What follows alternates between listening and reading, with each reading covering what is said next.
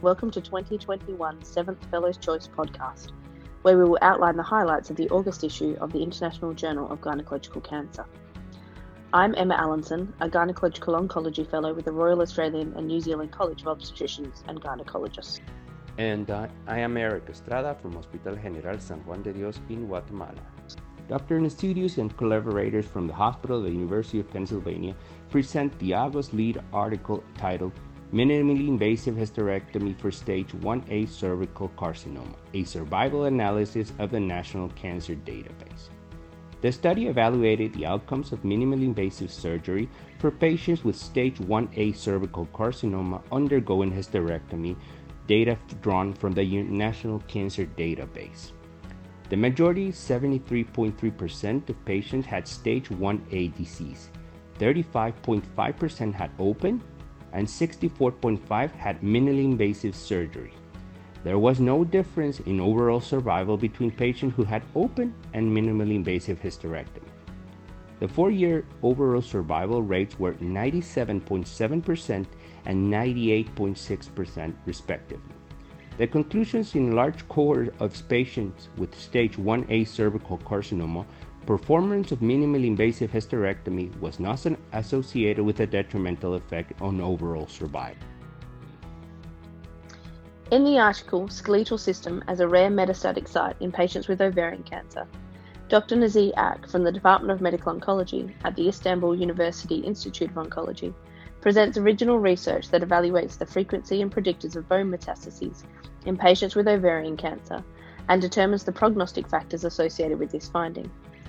Patients with ovarian cancer over a 10 year period were evaluated with confirmed radiological or pathological bone metastases. Out of 736 patients, 19 or 2.6% had bone metastases.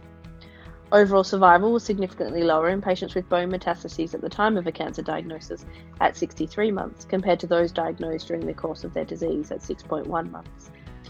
Clear cell histology had a higher rate of bone metastases at 12.3% compared to 2.1% in the other epithelial histological groups. The median survival of patients with clear cell histology with bone metastases did not differ significantly um, from the other epithelial histologies at 22 versus 7.5 months. In the clear cell cancer subgroup, bone metastases was an independent prognostic factor for survival, and for all patients, the stage, prior platinum resistance, the CA125, and the alkaline phosphatase levels at the time of bone metastases were all prognostic factors for lower survival. The next article presented is colorectal cancer ovarian metastasis. Dr. Lucas Thornblade from the City of Hope National Medical Center in California presented a review of 1,272 women with colorectal adenocarcinoma and ovarian metastasis. Included patients had stage 4 disease. 756 women had synchronous ovarian metastasis.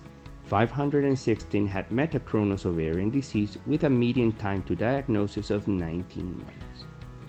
Patients with synchronous ovarian metastasis had a median overall survival of 23 months. Younger age, less comorbid conditions, and the recipient of chemotherapy were all associated with longer survival. Black and Asian women had lower survival. Women with only ovarian metastatic disease were older, more often had rectal or rectosigmoid cancer, had less comorbidities, had less chemotherapy, and were more likely to undergo ovarian resection. Median overall survival of these women was 51 months, compared with 20 months in women with both ovarian and extra-ovarian metastatic disease. Patients with metachronous ovarian metastasis had a median survival from diagnosis of the ovarian disease of 25 months for women undergoing ovarian resection compared to 7 months for those who did not. Dr. Tankou from Washington University in St. Louis presents the article Enhanced Recovery After Surgery Protocols Improve Time to Return to Intended Oncology Treatment Following Interval Cytoreductive Surgery for Advanced Gynecological Cancers. The objective of this study was to determine whether the implementation of an ERAS protocol was associated with improved time to resumption of chemotherapy among women undergoing interval cytoreduction for advanced stage ovarian cancers knowing that delay in initiation of adjuvant chemotherapy beyond 37 days has been associated with decreased survival. This is a retrospective cohort study at a single academic tertiary care institution using a before and after design that included 150 pre ERAS cohort patients and 128 post ERAS patients. By 28 days after surgery, 80% of patients had resumed adjuvant chemotherapy in the post ERAS cohort, compared with 64% in the pre ERAS cohort.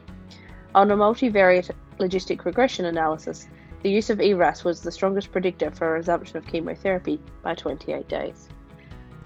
The next article entitled Advances in Understanding Molecular Pathology of Gynecological Malignancy The Role and Potential of RNA Sequencing. Elba Southern and Mona El-Bahrawy present a comprehensive review of RNA sequencing and how we can apply this to the diagnosis and treatment of gynecological malignancy.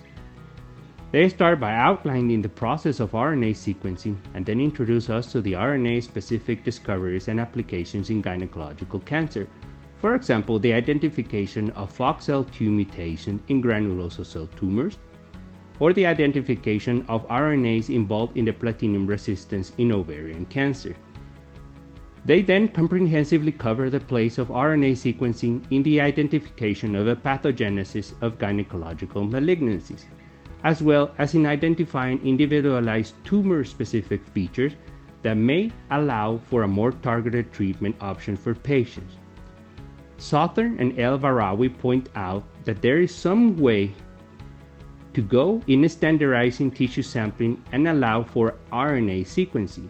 However, the ongoing development in this exciting technology will both add to our knowledge of the cancer transcriptome and take the era of personalized cancer medicine. Ferriss et al. from Johns Hopkins University in Baltimore present a review article titled Uterine serous carcinoma Key advances and novel treatment approaches. Uterine serous cancer represents a fraction of all endometrial malignancies, yet is responsible for 40% of endometrial cancer deaths. What are the major genetic alterations? What are the recommendations for post op treatment in uterine serous cancer? What are the differences in early, advanced, and recurrent disease? What is the level of evidence of available for each treatment? With 40% of endometrial cancer related deaths on its shoulder, what are the active trials and their targets? What are the options for HER2 negative cancers? And what are the current phase 1 to 3 trials and their molecular targets? Check out this comprehensive review article and get to know more about uterine serous carcinoma. Marchetti and collaborators from Gemelli in Rome present their clinical trial protocol, the Nuvola trial. This is neoadjuvant chemotherapy in unresectable ovarian cancer with olaparib and weekly carboplatin plus paclitaxel, a phase 2 open label multicenter study. Currently, there are few data about the use of PARP inhibitors in the neoadjuvant setting in advanced ovarian cancer. The primary objective is to evaluate whether olaparib with standard chemo in the neoadjuvant setting can improve tumor response in patients with BRCA mutations. Eligible patients will receive three cycles of weekly carboplatin plus paclitaxel and intermittent olaparib administration. Responders will undergo an interval debulking surgery with pathological evaluation of response to chemo. The primary endpoint is the rate of complete pathological response after three cycles of the experimental chemotherapy regimen. Expected complete accrual will be in January 2022 with presentation of results by June 2022 forward. Dr. Gloria Salvo from the University of Texas MD Anderson Cancer Center presents a case study of early stage high grade neuroendocrine cervical carcinoma. The case is that of a 37 year old patient with a history of abnormal pap smear, ASCUS, and HPV 1618 positivity. The cervix showed no exophytic mass, colposcopy showed no aceto white lesions, but endocervical curettage showed a high grade neuroendocrine tumour small cell type, with a subsequent immunophenotype consistent with the diagnosis. MRI showed a tumour of 2 cm with no vaginal or parametrial involvement and no pelvic or para-aortic nodal disease.